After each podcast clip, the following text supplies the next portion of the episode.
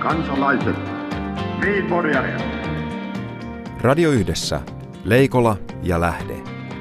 Jos tämä asia ei pian selvene, minä menen radioon ja pidän puheen. Perjantaisin 5 yli 10. Ja oikein hyvää perjantaita Helsingin Pasilasta. Etten sanoisi aivan erinomaista perjantaita. Erinomaista perjantaita ja nyt on jo helmikuu, mikä tarkoittaa samaa kuin, että kyllä se kevät tästä etenee. Niin. Tuota, vuoden aikaan nähden tyypillisiä tapahtumia on myös valtiopäivien avajaiset. Ja Kyllä vain, ja ne nähtiin, nähtiin ja kuultiin eilen, ja, ja, ja tuota, täytyy sanoa, että tuo minusta Niinistö parantaa kuin, en nyt halua sanoa kuin sikajuoksua, mutta sanon Mutta kuitenkin. Sanoit, sanoit, näitä, kuitenkin näitä, näitä, näitä, näitä tuota, Kyllä tämä meni ihan hänestä- törkeäksi tämä homma yleisradiossa, kuule, jos nyt tasavallan presidenttiäkin verrataan sikaan. Niin, mutta, mutta se parantaminen on kuitenkin, kuitenkin tässä keskeistä näinä sote-uudistuksenkin aikoina. Joka tapauksessa, joka tapauksessa tuota, Niinistöstä on ihan selvästi, niin, niin hän on jättänyt tämä tämmöiset taannoiset talousporvari ajat ehkä selkeämmin taakse, vaikka talous vilahtelee hänen puheessaan. Ei hänestä nyt vielä ihan semmoista niin kuin klassista sivistysporvari ole tullut. Minusta hän voisi luonnehtia sanalla moraaliporvari. Niin, Sauli Niinistö Kuka on... Suomessa tuomitsee ahneuden julkisesti yhtä Ben- usein kuin Niinistö? Ben, Ei, ben Zyskowicz, siinä se onkin. niin, mutta ei edes arkipiispa. Ei, se on ihan totta. Ja, ja tuota, tämä on ollut äärettömän kiinnostava tämä Niinistön esille nostama ahneusteema. Ja nyt toivoisin kovasti, että tuota, koska mä en ole huomannut, että kukaan Suomessa olisi niin sanotusti nostanut kättä pystyyn, niin kuin koripallokentällä tehdään virheen tapahtuessa, ja sanonut, että kappas, olen, minähän tässä olen ollut ahne. Päinvastoin. Ja- ovat, kukaan ei ole jäävi. Äh, Niin, tässä on tämmöinen niin kuin Ahmed Ahne, Ahne tuota, ö, maailma, jossa, jossa kaikki muut haluaisivat kalifiksi kalifin paikalle ja ahneus nähdään kyllä muissa.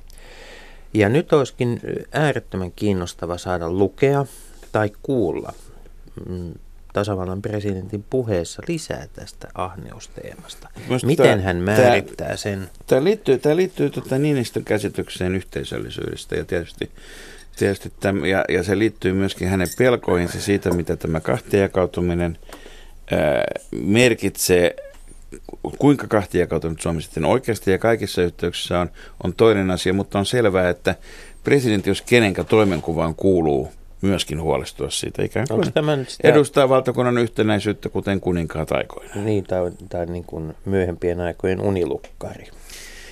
Ei se pelkkä unilukkaruutta. Mä luulen, että siinä, siinä takana on siis nimenomaan, nimenomaan vakava huoli yhteisöllisyyden, yhteisöllisyyden häviämisestä. Ja, ja, ja tota, mielenkiintoista on se, että se, että se, esiintyy, se, että se tulee nimenomaan tässä syrjäytymisen pelossa, se tulee tässä, tä, tässä tota eriarvoisuuden vastustamisessa, se tulee ahneuden vastustamisessa.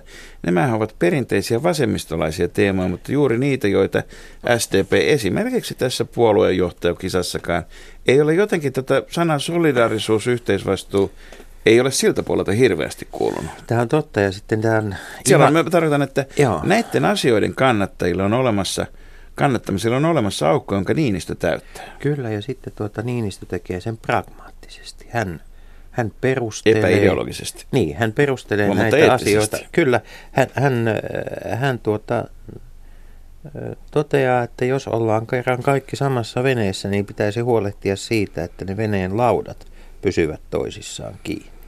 Ja mielellä, että tappion pohjassa. Niin, mutta että siihen ei liity tällaista, niin kuin sanoit, ideologista muotoilua. Ei, tosin, mutta, tosin veneissäkin, veneissäkin yleensä niitä, kaikki eivät ole niissä airoissa kiinni ja sitten mennäänkin jo yhteiskunnallisempiin peruskysymyksiin, että kuka soutaa ja kuka pitää perää, mutta, mutta tota, mm. ei niistä, ei niistä sen enempää. Sen sijaan, sen sijaan tota katseet kohdistuvat vineilystä puhuttaessa vetten toiselle puolelle, mutta ei sen kauemmaksi tällä kertaa kuitenkaan kuin Britanniaan. Jaha, Ja Britanniassa nimittäin... sinä, siis miten tämä nyt tämä suomalainen Ei, ei kun se, mikä, Savolainen se, vene. mikä, se mikä on kiinnostavaa on se, että kun, kun, kun puhutaan koko ajan vain Brexitistä ja siitä, kuinka mm. Britannia ja ertaantuu ja Amerikka ertaantuu kauemmas Euroopasta. Ja kuten Niinissäkin sanoi, että eurooppalaiset arvot jäävät yhä harvempien eurooppalaisten maiden ylläpidettäväksi. Ja nyt on kiinnostavaa, että Britanniasta kuuluu tällä viikolla sellaisia uutisia, että siellä on hyväksytty laki, joka takaa mallisuojan Toisin sanoen se tarkoittaa samaa kuin, että tähän mennessä on ollut yksi Tarkoittaako tämä nyt sitä? niin että sanotusti siis, no, no, perinteinen sivistynyt, odota, odota nyt Joo. ennen kuin menet kaikkiin Trumpin malliystävättäriin No niin. ja sukulaisiin, niin, niin, niin tuota, tarkoittaa, tarkoittaa sitä, että, että esimerkiksi Iittalan laseja, täsmälleen samalla designilla, mutta sentin matalampina. Tai Eero Aarnion pallotuoleja, mutta ei sentään, sentään tuota kuutioksi väännettyjä. Niitä on voinut vapaasti trokata Britanniasta muualle maailmaan, koska tuota, sikäläinen tämä mallisuoja ja copyright-lainsäädäntö muotoilun suhteen ei ole ollut yhtä kattava kuin, kuin muualla EU-piirissä. Mutta nyt yhdentyminen on tapahtunut. Niin.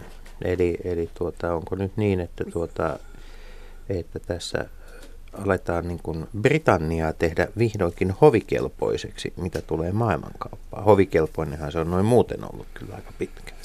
Niin, tai Britannian, Britannian hovi tietysti on kelpoinen hovi hankkijaksi. Mm. Niin tota, monellekin, monellekin tuotteille, mutta mä, musta tuntuu, että tämä, tietysti nämä lainsäädäntöprosessit on pitkiä, eikä ne sinänsä liity Brexittiin, mutta se vaan tarkoittaa samaa kuin, että kaikki kehitys ei koko ajan kulje vain yhteen suuntaan, vaan että akavirtoja, niitä, niitä riittää isojen, isompien aaltojen alla sitten. Mutta tuota, jos tämä tuo niin kuin Suomeen sitä pientä kilpailukykyä lisää edes pallotuolin verran, niin hurraamme sille. Hurraamme sille, koska kyllä, kyllä meillä niin kuin tuota enemmän kuitenkin tässä designissa kuin halpatuotannossa mm. on, on Nimittäin mahdollisuudet jatkossa. Fakta on se, että kyllä niin kuin pallotuolin tekivät aikanaan maailmalla tutuksi nimenomaan brittiläiset artistit ja, ja, tuota, ja tuota, amerikkalaisissa, amerikkalaisten lehtien kannessa, kansissa olevat julkikset, että kyllä me tätä kansainvälisyyttä siinäkin mielessä tarvitaan myös jatkossa. Mutta tuota, kansalaisuudesta tai kansainvälisyydestä on puhuttu sitten tämän kaksoiskansalaisuuden kautta myös täällä kotimaassa. Niin, tämä on kiinnostavaa se, että kansalaisuus tuntuu olevan se asia, jonka perusteella voidaan luokitella, niin kuin isossa kirjassa sanotaan, niin lampaisiin ja vuohipukkeihin kahdessa maassa. Hmm. Yhdysvalloissa ja Suomessa. Niin tar- tarkoitatko, että pieni piskuinen Suomi tulee tässäkin kisassa kakkosena? No ei kauhean monta päivää Trumpin jälkeen kuitenkaan. Niin. Tota, mä oon hirveän huolissani siitä, että aina kun eletään poikkeusaikoja, niin laillisuusperiaate on se, joka katoaa Jo ennen totuutta. jo ennen totuutta. Olemmeko me laillisuusperiaatteen jälkeisessä ajassa, Jussi? Tässä asiassa me aletaan olla, jos, jos ikään kuin me keskustellaan siitä, että ihmisen kansalaisuus on 100 prosenttia, ja jos se on jaettu kahden kansalaisuuden välillä, niin ruvetaan jollain mittarilla testaamaan, että onko hän nyt 60 vai 40 prosenttisesti Suomen kansalainen. Tämä on äärettömän vaarallista. Kyllä, koska, koska toisaalta kansalaisuuden ideahan on se, että se määrittelee oikeuksia ja velvollisuuksia. Ja nyt me puhutaan 95 000 suomalaisista. Ja, ja, ja tota, sitten näitä, näitä tota, kans, kansallisuuksia, kansalaisuuksia maailmassa voi olla yhtä monta suunnilleen kuin itsenäisiä valtioita, jos nyt ei lähdetä sitten siihen, että onko joku territorion kansalaisuus eri asia kuin emämaama, niin sanotaan noin parisataa yhteensä. Ja käsittääkseni näitä kaksoiskansalaisuusongelmia varsinaisesti nyt ei ole kuin Suomen ja erään yhden kappaletta toisen valtion kaksoiskansalaisuuksien kohdalla, mikä on, johtuu hyvin yksinkertaisesti. Jätitkö nyt ajan puutteen vuoksi Venäjän nimen mainitsematta?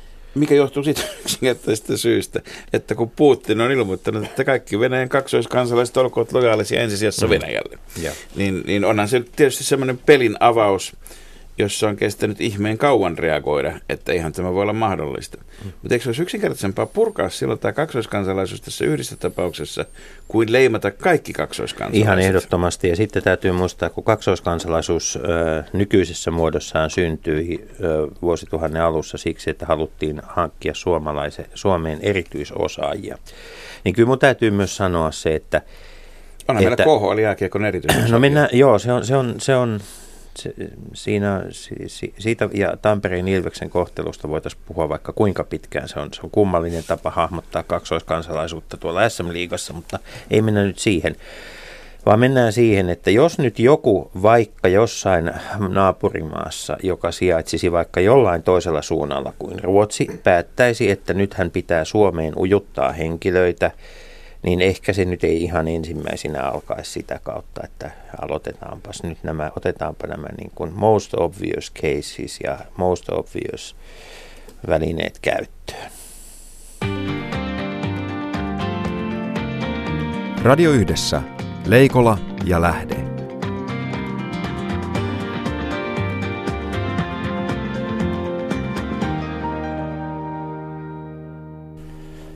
Hyvät radion kuuntelijat, tänä perjantaina kanssamme täällä studiossa ovat iskemässä hampaita historian ja tämän ja tulevan saherkakkuun suurlähettiläs Tom Grönberg ja yliopiston lehtori Kimmo Elo Turun yliopistosta. Tervetuloa oikein lämpimästi vieraksi. Ja tuota, aiheena meillä siis tänään on, tänään on Itävalta, jos, jossa tuota, voi sanoa, että on historiansa vaiheessa päässyt sellaiseen pisteeseen, että ei se ole kauheasti idässä eikä siellä hirveästi valtaakaan ole. ole, ole tuota, mutta historiaa sitäkin enemmän takana, loistava tulevaisuus. Ja, ja oikeastaan voi kysyä, että semmoisen niin ison kysymyksen, että onko, onko Itävallan niin kuin, tapa toimia nyt ollut, onko, onko, onko se jonkinlainen barometri sille, miten Euroopassa käy? Ja tässä tietysti ensimmäinen, ensimmäinen, ensimmäinen asia, mikä tällaista saa miettimään, liittyy populismiin, eli, eli Itävallan ää, F, FPÖ, vapauspuolue, niin on ollut, ollut hyvin pitkään jo 80-luvulta asti, voi sanoa, siellä politiikan keskiössä ja, ja sen karismaattinen johtaja Jörg Haider, joka sitten menehtyi autoonnettomuudessa, ehti sotkea Itävallan politiikan perusteellisesti vanhojen puolueiden näkökulmasta. Tuota, onko Itävallasta tämmöiseksi ennusmerkiksi muille? Tom Grönberg, sinä olit Viinissä Suomen lähettiläänä 98-2005 Haiderin kultakautena. En ole aivan varma siitä, että voi sanoa, että Haiderin puolue on aivan uusi. Se on puolue, joka on peräisin jo 50-luvulta ja se oli mukana hallituksessa sosiaalidemokraattien kanssa jo aikaisemmassa vaiheessa. Se oli tämmöinen perinteinen liberaalipuolue Se oli aikaan. aivan totta jo. Mutta Haiderin otettua puolue haltuunsa 80-luvun puolessa välissä. Se muuttui radikaalisti ja siinä takana oli tietysti Haiderin omat ambitiot.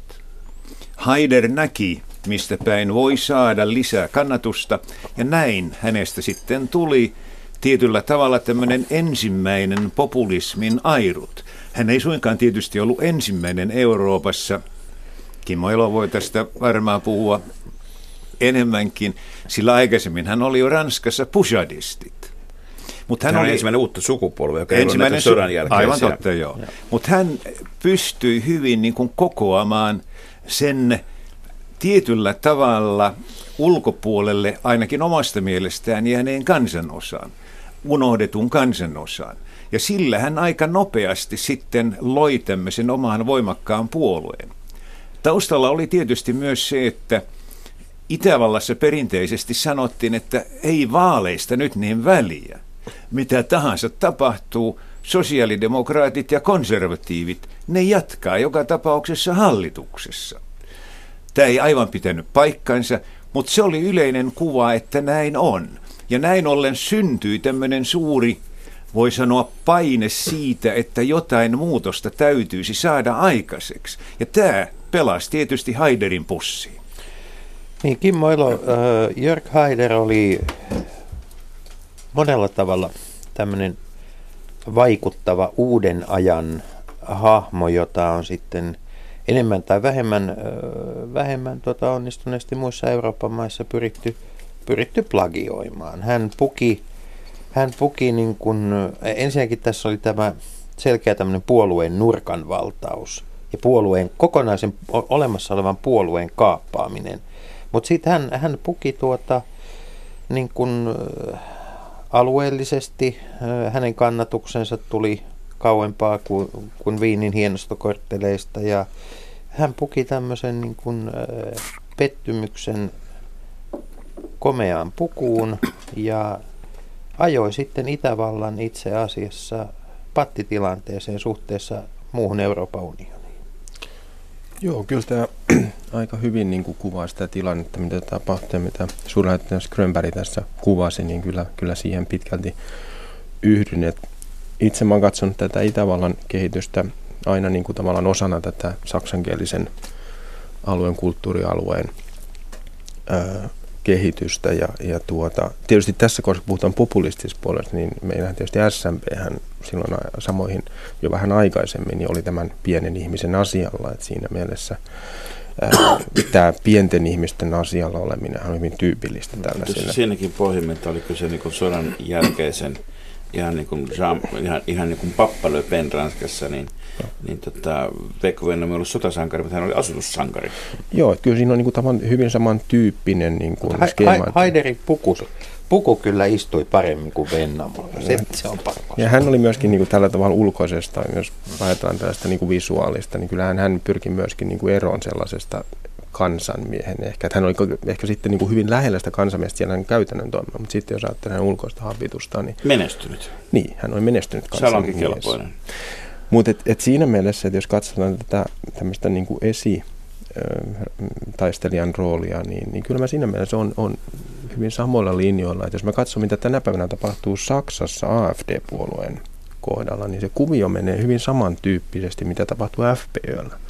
Alun perin tämä AFD, niin Alternative for Deutschland, perustettiin eurokriittisenä puolueena. Se oli tämmöinen akateeminen taloustieteellinen ikään kuin, ikään kuin valuuttapoliittinen vaihtoehto. Ja nyt sen on, niin kuin, sanoisiko, normipopuli, normi-eurooppalaiset populistit vähän vallannut. Joo, ja siinä tapahtui hyvin tämmöinen niin Haidermainen efekti, niin Frauke Petri niin kuin, ryhminen huomasi, että tämä, tämä maahanmuuttoteemana, varsinkin kun pakolaiskriisi 2015 lähti, niin, niin se on se, mistä voidaan niin kuin löytää sitä poliittista potentiaalia. Ja siitä niin kuin tehtiin tämmöiset, niin kuin voisiko sanoa saksalaiset haiderit, eli savustettiin tämä johto ulos ja kaapattiin puolue, ja nythän se AFD on siirtynyt entistä enemmän oikealle ja heljenee sitten, sitten hyvin paljon niin kuin näiden muiden niin kuin kansallismielisten puolueiden kanssa Euroopassa. Mutta onko, onko tämä väistämätöntä myöskin, että kansallismielisille puolueille käy niin, että niistä tulee kauhean kansainvälisiä? Nyky-Euroopassa varmaan ehkä voisi sanoa, että meillä on kuitenkin se, minkä he on huomanneet, on se, että Euroopan parlamenttihan on erittäin tehokas paikka tavallaan murentaa sitä järjestelmää sisältäpäin. Koska sitähän voi sanoa, että he tekevät sitä tavallaan sitä työtään siellä Euroopan ytimessä he pyrkivät oikeasti vaikuttamaan Euroopan kehityssuuntaan. Että jos on eurokriittinen puolue, niin ehkä hiukan nurinkurista olisi se, että jos sitä tekisi sitten siellä jossain kantonissa tai, tai jossain niin kuin pienellä paikalla, eikä siellä ytimessä. Mennään, mennään, mennään tuota Itävaltaan silloin takaisin, että se tilanne tietysti, tietysti tuossa, niin kuin Tom Grönberg sanoit, että että sosiaalidemokraatit ja konservatiivit, eli tässä tapauksessa Itävallan kansapuolue ÖVP, ovat aina olleet, niin siinähän oli myöskin ikään kuin, täytyy muistaa, että Itävalta oli vuoteen 1955 asti miehitetty, ja, ja, ja kuten Saksa, niin se oli sekä Itä- että Länsi-valtojen miehittämä, ja, ja, ja, ja tuota, tämmöinen niin polit, ja, ja voi sanoa, että miehityksen päätyttyä 55, niin tota, se ei suinkaan tarkoita sama kuin, että Washingtonin tai Moskovan kiinnostus siitä, siitä, sitä kohtaa, mitä Itävallassa tapahtuu, millään lailla olisi vähentynyt. Ja, ja silloin tämmöinen tasapaino oikeiston ja vasemmiston kesken ikään kuin sopi kaikille, kaikille muille. Mutta kun Itävallassa oli hyvin iso valtio, valtioomisteinen teollisuussektori ja tarkoittaa samaa kuin, että silloin varmuuden vuoksi nimitettiin sekä, sekä oikeisto- että vasemmistopolitiikkoja ja myöskin, myöskin niin kuin, tota, elinkeinoelämän keskeisiin laitoksiin, niin, niin tuota, kyllähän se jähmetti. Voi sanoa, että kaikki muut paitsi itävaltalaiset itse oli tyytyväisiä, tyytyväisiä, tyytyväisiä tilanteeseen. Onko tämä, kun meillä on kuitenkin edelleenkin, siis tälläkin hetkellä, niin, niin tuota, Itävaltaa hallitsee sitten oikeiston ja vasemmiston yhteiskoalitio. Siellä on mennään myöhemmin siihen, mitä muita protestiliikkeitä sitten on, on, on syntynyt. Mutta edelleen pohjimmiltaan tämä sama rakenne, joka on siis koko toisen maailmansodan jälkeisen ajan muodossa tai toisessa ollut vahvana, niin, niin onko nämä rakenteet muuttunut, onko nämä murtunut, murtunut niin, niin, niin tota, vai onko tämä keskustelu pohjimmiltaan Itävallassa tänä päivänä edelleenkin sama kuin mistä tämä 80-luvun protesti lähti liikkeelle?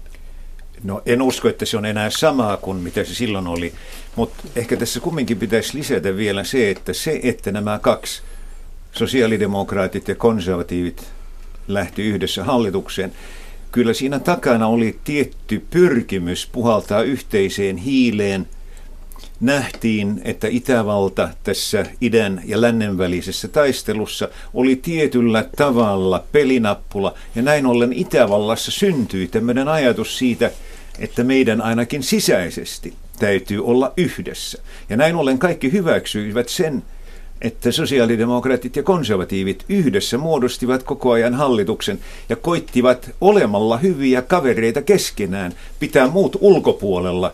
Toisin sanoen ei päästä amerikkalaisia, mutta ei myöskään naapuria Neuvostoliittoa millään tavalla sisään sinne. Ja tästä syntyi voimakas traditio, joka ilmeisesti aika suuressa määrin on merkinnyt sitä, että yhä vieläkin nähdään tämä suuri koaliitio yhtenä hyvänä vaihtoehtona.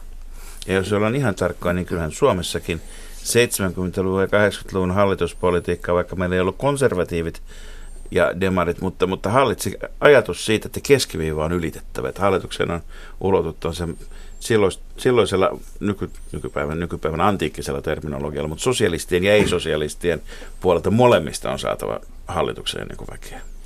Joo, Että ei täysin vieras meillekään ollut. Voi sanoa, että tämä ajanjakso niin 55 eteenpäin, niin se oli tietysti, että silloin luotiin tämmöiset tietyt peruspoliittiset linjat, joista sitten, niin kuin, niin kuin suunnittelija Könberg sanoi, niin, niin tavallaan juuri tämmöisten ylisuurten koalioiden kautta pidettiin kiinni ja estettiin nimenomaan tulemasta oikealta tai vasemmalta. Mutta sitten mä näkisin itse myöskin tämän vuoden 1995, jolloin Itävalta liittyi sitten Suomen ja Ruotsin kanssa tähän Euroopan unioniin. Tämähän on ollut sellainen iso poliittinen muutos, et, et koska sehän merkitsi samalla sitä, että Itävalta niin liittyi osaksi jotakin sellaista, minkä ulkopuolella se oli ollut. Ja se samalla menetti sitten sen ikään kuin tietyn tyyppisen puskuriasemansa siinä idän ja lännen välissä tämmöisenä neutraalina valtiona. Ja se näkyy Itävallassa edelleen tänä päivänä se on hyvin niin kuin, kiivana jatkuvana keskusteluna tästä puolueettomuudesta, liittoutumattomuudesta, EUn kehittymisestä esimerkiksi kohti puolustusliittoa, onko se Itävallan ulkopolitiikan pitkän linjan kanssa sovitettavissa yhteen. Ja sitten tietysti tämä pitkä, pitkä historian traditio, jos ajatellaan Habsburgien aikaa sinne ensimmäisen maailmansodan saakka, niin Itävaltahan oli eurooppalainen mahtitekijä.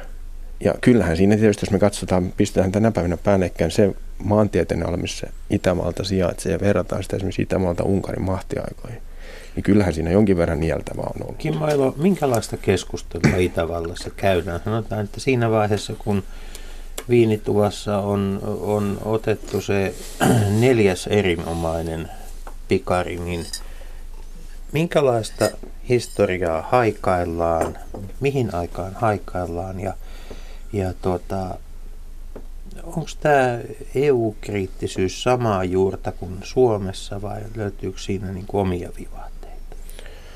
No siis Itävaltaisethan on niin kuin keskimäärin jonkin verran kriittisempiä EU-jäsenyyttä kohtaan. Ja, ja, tota, ja siinä me nähdään tällaista niin kuin ero kyllä niin Suomeen ja Ruotsiin. Ja, ja yksi se keskeinen on tämä niin kuin tavallaan tämä pitkä historian traditio puolueettomana valtiona siellä, siellä niin kuin Saksan ja sanoa Venäjän niin kuin välissä. Ja, ja se kuitenkin toi Itävallalle semmoisen tietyn tyyppisen kansainvälisen statuksen, joka teki Itävallasta vähän suuremman maailman mittakaavassa. Siihen tuli mukaan sitten tietysti nämä kansainväliset järjestöt, jotka sijoittu Viiniin, joka vielä tavallaan osaltaan niin kuin tuki sitä ajatusta, että Itävalta on kansainvälisesti iso, vaikka vähän niin kuin Sveitsi Geneven ympäristöt ja muut, niin tavallaan siinä näkyy vastaavan tyyppistä kehitystä. Mutta et, et se iso kysymys on juuri, juuri mitä on nähty niin kuin eri tutkimuksissa, se kulminoituu tavallaan siihen Itävallan niin kuin vaikutusvaltaan. Että onko Itävalta nyt menettänyt sitä, kun se on liittynyt Euroopan unioniin? Tämähän on se yleinen EU-kritiikin ja kriittisyyden lähde, että me siirrämme omia poliittisia valtoja, valta, omista omaa poliittista valtaamme, niin kuin nyt tässä tapauksessa Viinistä Brysseliin, me menetämme jotakin. Ja sitten se toinen puoli on se, että argumentoidaan, että mutta osana olemalla osa tätä, niin pieni valtio voi kuitenkin olla kokoaan isompi. Tämä on hyvin tyypillinen akseli. Mutta entä sitten tuota, Tom Grönberg, kuinka paljon Itävallassa vielä puhutaan, puhutaan siitä ajasta, kun Itävalta oli käytännössä semmoinen – Euroopan lukko Osmanien valtakuntaa vastaan ja, ja tuota, sillä oli, Itävallallahan oli tietyllä tavalla jopa, voidaan sanoa että sillä oli jopa omia alusmaita ihan naapuristossa, nykyisessä naapuristossa. Et Itävalta oli, oli vahva toimija paitsi Unkarissa, niin myös Balkanilla. Ja onko tämmöisen, tämmöisen ajan, näkyykö siellä jossain semmoisia teepaitoja, jossa lukee, että kiitos 1200-1800? Make Austria great again. Niin. En, en ole koskaan nähnyt sellaisia, mutta se ei merkitse sitä, etteikö niitä siellä voisi olla. Mutta tästä itse vanhasta historiasta en usko, että kovinkaan moni muu kuin turistioppaat enää puhuu, kun Kaalenbergille lähdetään ja katsomaan kirkkoa, jonka seinään on pantu suuri laatta, jossa todetaan, että tässä Jan Sobieskun tämän Puolan silloisen kuninkaan johdolla yhdistyneen Euroopan asevoimat voittivat turkkilaiset ja pelastivat länsimaisen kulttuurin. Muualla tätä ei juuri enää näe. Ja mä luulen, että tämä ajatus siitä, että yhä vieläkin sillä olisi suuri merkitys, se ei pidä paikkaansa, mutta siitä heitetään paljon huulta. Väitetään, että Balkan alkaa Nashmarktilla, joka on tämmöinen suuri torri, jossa nyt myydään kaikkia, mitä ihminen ei tarvitse ja mitä hän ehkä joskus tarvitseekin. Ja, ja sen taustalla ei niinkään se on, ole... Se on paikka, jossa Konmari ei ole päässyt vielä jylläämään. No, ja, se, ja tämä tietysti enemmänkin on osoitus siitä, että Itävaltaan on viimeisten 50 vuoden aikana, tai siis oikeastaan toisen maailmansodan jälkeisenä aikana, tullut suhteellisen paljon sekä vierastyövoimaa että sitten pakolaisia Balkanin alueelta ja aivan naapureista, sekä Tsekkoslovakiasta aikanaan, Unkarista ja niin edelleen. Ja tämä on siis muuttanut sitä tilannetta. Ennen kuin mennään pakolaiskysymykseen, niin ää, vie, mit, mitä on sitten se, mitä itä, ny, itävaltalaiset nykyään kokevat antaneensa maailmalle? Onko se Freud, onko se Porsche vai onko se Schwarzenegger? Mikä on se, mistä se nykyisyyden kansainvälinen voima Kyllä rakentuu? Itä, kyllähän itävaltalaiset ovat suhteellisen ylpeitä kaikesta siitä, mitä ne on antaneet. Ja ennen kaikkea tänään se on tietysti kulttuuri. Se on musiikki, mutta se on myöskin ki- kirjallisuus. Itävaltalainen kirjallisuus tänään hän on aika hyvin tunnettua Euroopassa. Mutta se on sitten myöskin jotain muuta. Siinä on sitten myös teatteria ja niin edelleen, että kyse on, kun ollaan ylpeitä, niin musiikki menee ehkä vähän kauemmas taaksepäin, mutta kaikki tämä muu on kyllä 1900-luvun tuotetta, myös kirjallisuudessa. Kimmoilla, millä itävaltalaiset röyhistävät rintaansa ja, ja tuota, kehuskelevat? Kyllä mä tässä olisi hyvin pitkälti samalla linjalla kuin suurlähettiläs Grönberg, että, että se on se kulttuuri, semmoinen tavallaan eurooppalaisen arvojen tällaisten niin kuin luominen sieltä ihan niin kuin jo, jo pidemmältä aikaväliltä. Ja, ja silloin tota, noin, nimenomaan nämä, ja tietysti Freud ja tällaiset suuret nimet, joita on helppo kytkeä niin kuin Itävalta Ja Viin tietysti on sellaisena kaupunkina, jossa, jossa varsinkin 1900-luvun alkupuolella oli tämmöinen erittäin korkeakulttuurin kausi, niin, niin sitä nähdään, että Viin edelleen on tämmöinen Euroopan yksi kulttuuripääkaupungeista, joka tuottaa Euroopalle edelleen lisäarvoa.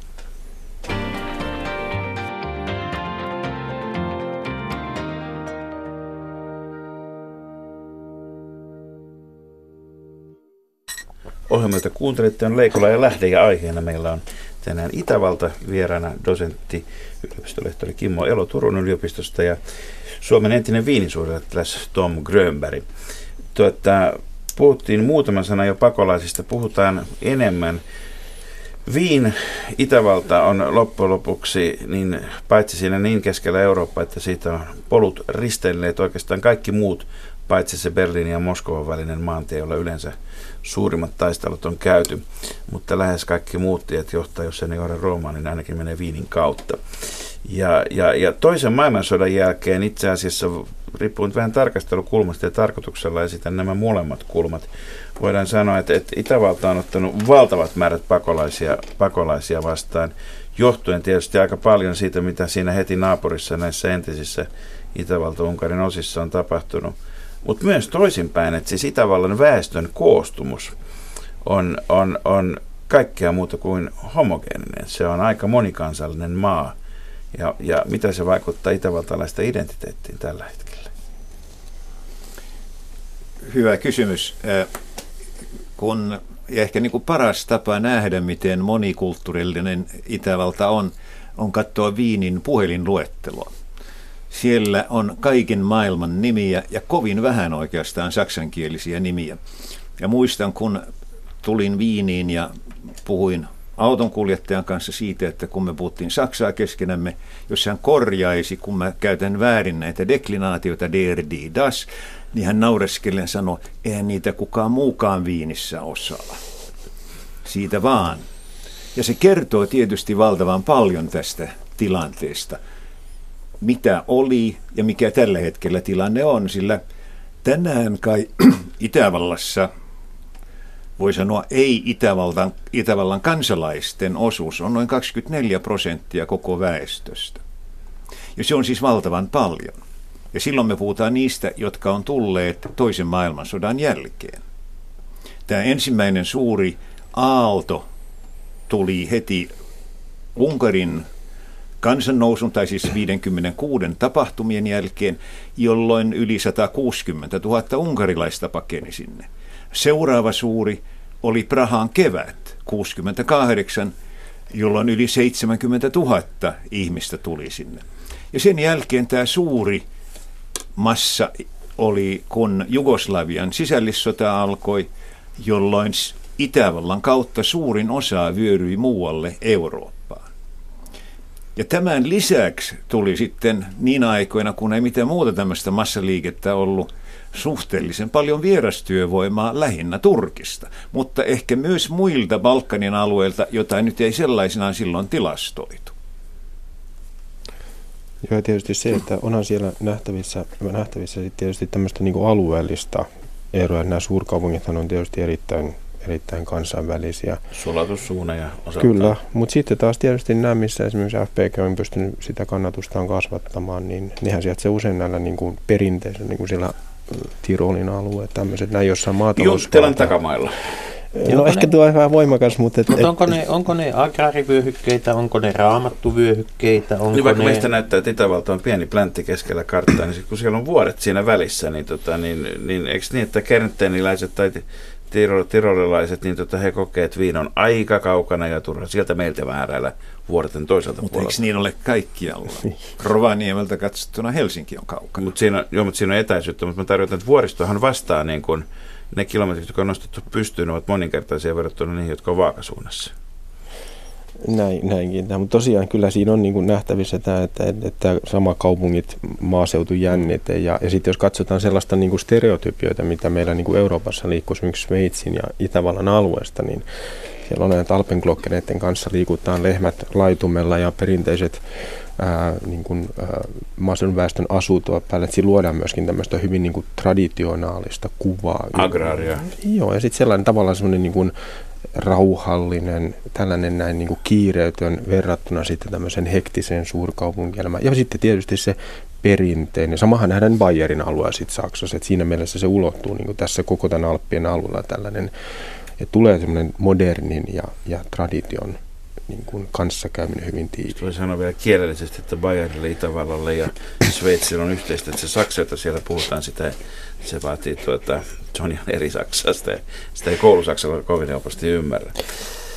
Tuota, mutta mut, mut onko tämä maaseutukaupunkijako, niin onko tämä, tänä päivänä, onko tämä se keskeinen selittävä voima sitten tässä protestissa, vai onko se, onko se nämä uudet Euroopan pakolaisaallot, vai mikä, mitä, mitä linjoja pitkin iso poliittinen jakolinja sitten syntyy, mistä, mistä asioista se syntyy tällä hetkellä näiden vanhojen puolueiden, konservatiivien ja demarien ja sitten taas protestiliikkeiden, niin, niin tuota, joihin voi lukea vapauspuolueen populistien lisäksi myöskin vihreät.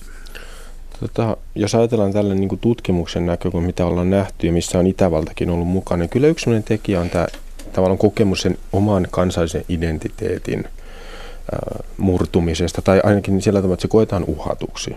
Ja tähän on tietysti semmoinen tapa, mitä tänä päivänä niin kuin retorisesti myöskin uudelleen tuotaan näiden, myöskin FPOn toimesta, että tavallaan Itävaltainen identiteetti. Jos katsotaan sitä, miten FPOn tota noin, Hofer puhui vaalikampanjan aikana, hän lupasi puolustaa itävaltalaisuutta, näitä vapaustradition periaatteita, kaikki sellaisia arvoja, jotka liittyvät niin itävaltalaiseen identiteettiin. Hän asettui voimakkaasti vastustamaan tämmöistä eurooppalaista arvopohjaa ja halusi korostaa nimenomaan sitä, että Itävalta niin kuin ensin. Ja, ja siinä mielessä niin kuin tämä tämmöinen identiteetti, että sillä on kuitenkin, meidän kannattaa kuitenkin muistaa se, että Eurooppahan on kuitenkin ollut vuosisatoja kansallisvaltioiden muodostama yhteisö. Ja sitten on aina kahnattu välillä, ja tämä tämmöinen tavallaan tämä toisen maailmansodan jälkeen alkanut integraatiovaihe, niin se on kuitenkin semmoinen pinta, jota kun vähän raaputetaan, niin sieltä on aika helpostikin löydettävissä niitä jännitteitä, joita tänä päivänä niin kuin vielä tehostetaan tällaisten, äh, tällaisten populististen liikkeiden toimesta. Et kansallisvaltio ei ole mihinkään, se kansan identiteetti on minnekään hävinnyt, mutta se on vähän peitetty sinne taakse. Itävallan kohdallahan tämä on mielenkiintoista, sillä aina aikaan ennen ensimmäistä maailmansotaa, siis 1920-luvulle saakka, Itävalta oli eräällä tavalla jo Euroopan unionia vastaava. Multietninen, mm-hmm. suuri valtio, jossa oli siis aivan kaikkia mukana.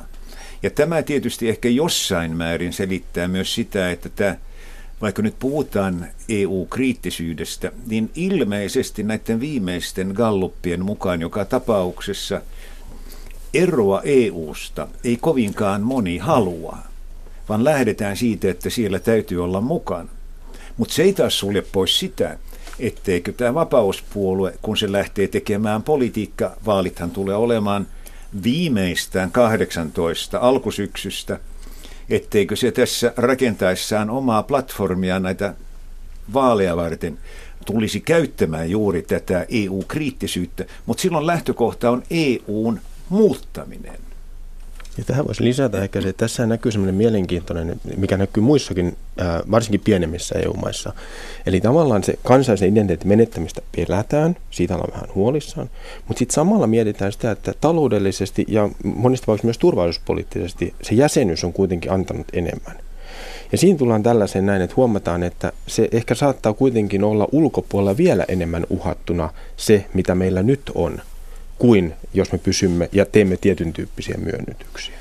Jos tästä talouspuolesta vielä jotain sanoo, niin 90-luvun alku, joka meille Suomessa oli todella vaikeaa aikaa.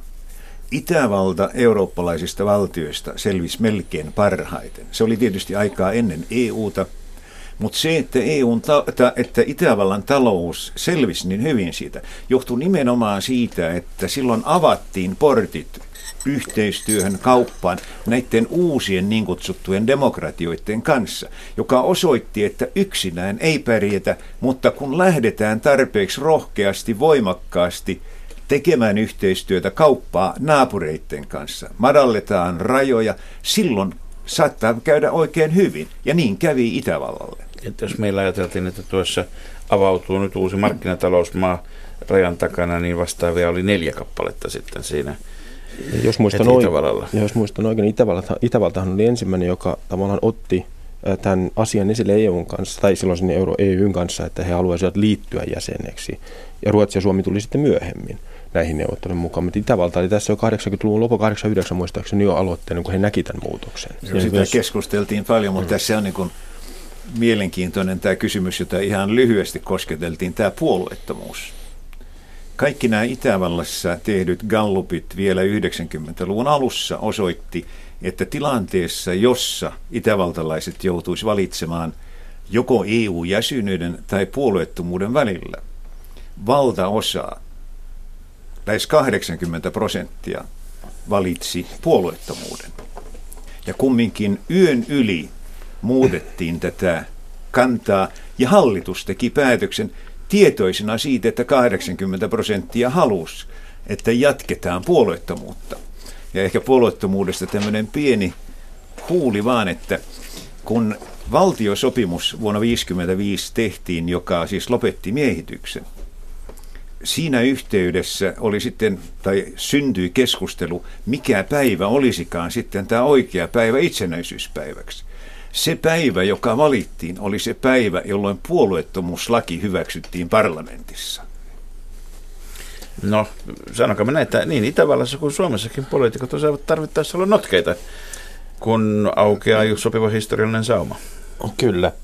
Tuota, minkälaisia ovat sitten naapurussuhteet tällä hetkellä? Mitä ajatellaan ennen kaikkea Unkarista ja onko Unkari Saksan ohella sitten aina se, se toinen maa, johon Itävalta itseään peilaa? Mikä on asetelma? Mun kuva on, että suhteet Unkariin ovat hyvät. Kun Orban vaaleissa 2000-luvun alkupuolella lähti siitä, että hänen puolueensa ja hän, tämä oli siis ennen kuin hän nousi valtaan, tulevat olemaan kaikkien unkarilaisten pääministeri. Se herätti valtavaa pelkoa, tai ehkä pelko on liian voimakas sana, joka tapauksessa reaktioita naapureissa, kaikissa muissa naapureissa, paitsi Itävallassa. Sitä ei välitetty. Johtuuko se siitä, että Itävallassa, tuota, jos nyt ilkeästi haluaisi sanoa, niin siellä on aina itse asiassa vallinnut niin tämmöinen kohtuullinen toleranssi sitten suhteellisen kovillekin oikeistolaisille aatteille ja Itävaltahan, kuten tunnettua, pääsi, pääsi pälkähästä historian tuomioistuimessa sillä lailla, että kun, kun tuota, tuo Hitler ehti ryhtyä saksalaiseksi Itävallassa synnyttyään ja sen jälkeen Itävalta parka miehitettiin, niin Itävaltahan on ollut pelkästään vain uhri, eikä suinkaan tekijä, vaikka tiedetään, että esimerkiksi Itä, Itävallan natsipuolue 30-luvulla ja heti Anschlussin jälkeen pani paljon kovempia puhdistuksia toimeen kuin mitä Saksassa siinä vaiheessa vielä natsit tekivät. Niin tota, mutta nämä on sellaisia historiankirjan sivuja, jotka eivät kovin usein tässä yleisessä eurooppalaisessa historiassa esillä. Mutta onko, onko Itävallassa todellisuudessa niin, niin vai meneekö se bisnes edellä kuitenkin? Unkari ja Itävaltahan ehtivät siis, siis 90 ja 2000 tässä parinkymmenen vuoden aikana, jolloin kun sen jälkeen, kun piikkilangat kärrettiin rajalta pois 89, niin se talousintegraatioyhteistyö on ollut todella tiivistä. Itävalta on ollut valtavan iso sijoittaja Unkarissa ja työmarkkinat on, on tota, kun siinä nyt on muutaman kymmentä kilometriä tota, sitä voi sanoa, että on, työmarkkinat on pelannut rajan yli ja monet muut asiat. Niin onko, onko tämä niin pragmaattisuus tai, tai sitten oikeisto, kovan oikeiston toleranssi, onko ne niin semmoisia todellisia nimittäjiä näille naapurisuhteille? En usko, että on vain yksi vastaus. Siihen on varmaan monta vastausta siihen. Ja vähän riippuu siitä, mistä päin asiaa katsoo, mutta ehkä tämmöinen yksi vastaus voisi olla se, että kun saksalainen sanoi, nyt mä sanon sen saksaksi, Das ist ernst, aber nicht katastrophal. Niin itävaltalainen vastaa, das ist katastrophal, aber nicht ernst. Siis tämä on, tää, on vakavaa, mutta se ei ole katastrofi. Itävaltalainen vastaa siihen, se on katastrofi, mutta eihän se ole vakavaa. Ja se kertoo ehkä mentaliteetistä jotain, ja monet sanoo, että Itävallassa on jo tällaista vähän niin kuin välimeren pehmeyttä suhtautumista elämään. Ja se saattaa olla yksi syy siihen. Mutta tietysti vastauksia on niin monta, kun on kysyjiä ja vastaajia. Joku tietysti että itävaltalaiset ottavat itsensä enemmän tosissaan ja kuin, kuin, kuin monet muut kansat, saksalaisetkin ottaisi, jos niiden sallittaisi ottaa itsensä tosissaan. Tuossa tota, saksalaiset saisivat ottaa itsensä tosissaan, tämä oli kyllä hyvä vertaus. Tosiaan tähän, tähän, että tähän on välillä kuvattu tätä Itävallan suhdetta Euroopan unioniin ja tähän muuhun siinä lähellä on siis palkka, niin, niin, sillä tavoin, että Itävalta on EUn piirissä solidaarinen ja, ja sen lähialueella neutraali. Ja, ja tota, tämä kuvaa aika hyvin sitä, että, että Itävaltahan ei ole kauhean paljon niin kuin nyt tässä pakolaiskriisissä, sieltä on tullut kriittisiä ääniä tähän, tätä niin sanottua Balkanin reittiä kohtaan. Ja siinä yhteydessä muistaakseni, niin se Hofer vai joku näistä, niin mainitsi Itävallasta niin kuin lukkona siinä, että jos Itävalta ei niin kuin nyt estä tätä vyöryä, niin, koska silloinhan tuli tämä Merkelin willkommenspolitiikka, kaikki ovat tervetulleita, niin, niin sehän näytti Itävallassa kyllä niin kuin sitten vastareaktioita. Mutta sitten toisaalta myöskin just tämä talous on siinä mielessä tärkeä. Ja se selittää osaltaan sitä Itävallan solidaarisuutta ja, ja sitä niin kuin, ähm, sanotaan, että siihen on sopeuduttu siinä eu koska tämä eu nämä rakennerahastot ja muut tällaiset tukitoimet nimenomaan silloin 90-luvulla ja vielä 2000-luvullakin täällä itäisen Keski-Euroopan alue, Unkari, Romania ja muu, nehän vaan myöskin itävaltaisille yrityksille huomattavan paljon uusia mahdollisuuksia sekä myydä tuotteita, mutta myöskin sitten niin kuin saada työvoimaa, saada, saada uusia niin kuin markkinoita sinne. Ja se on tietysti ollut sellainen, että on katsottu myöskin, että se on hyödyttänyt Itävaltaa se tilanne siinä mielessä, että, että on tämmöisiä uusia markkinoita, joita EU vielä aktiivisesti tukee. Tässä jo sivuttiin hieman tätä, että jos, jos niin kuin kylmän kliinisesti ajatellaan, niin Saksahan on tehnyt tästä toisen maailmansodan jälkikäsittelystä jo itsellensä matkailuvaltin. Mutta mitä Itävallassa toisesta maailmansodasta, sen syntyvaiheesta ja Itävallan roolista puhutaan? Ja puhutaanko siellä siitä ensimmäisestä maailmansodasta, koska siinäkin varsinkin sodan syttymisvaiheessa Itävalta, Itävalta Unkarilla oli merkittävä rooli. Mitä näistä, onko nämä asioita, jotka, onko nämä niitä unohdettuja katastrofeja ja vaikeuksia vai, vai tuota, mitä ne on? No, ensimmäinen maailmansota ei varmaankaan enää tavallisesti, tai tavallisten kansalaisten keskusteluissa, sillä ei ole minkäänlaista roolia. Mutta todellisuudessa, jos joku kävelee Viinissä esimerkiksi, ei voi olla unohtamatta sitä, että tämä on sentään ollut Euroopan yksi suurimmista kaupungeista, yksi keskeinen, kun katsoo kaikkia näitä valtavia monumentaalirakennuksia, jotka ovat niin kuin täysin väärässä paikassa, jos ajattelee, että se on keskisuuren tai pienehkön eurooppalaisen maan pääkaupunki. Sehän on rakennettu valtavaa kaupunkia varten, tai valtavaa maata varten. Siinä sen huomaa. Mutta muuten ei varmaankaan kansalaiset tätä ollenkaan enää ajattele. Toinen maailmansota on huomattavasti lähempänä, mutta siinä, niin kuin totesit, kysymys siitä, että onnistuttiin saamaan Itävalta oli, tai luomaan se kuva, että Itävalta oli, Itävalta oli ensimmäinen uhri. Se on iskostunut aika pitkälle, joskin siitä nyt viimeisen 10-15 vuoden aikana on käyty paljon keskustelua, ja on lähdetty siitä, että myös Itävallan pitäisi jollain tavalla, niin kuin Saksa, paneutua siihen, mitä oikeastaan tapahtui, mikä meidän syyllisyysasteemme on, mikä meidän roolimme tässä oli.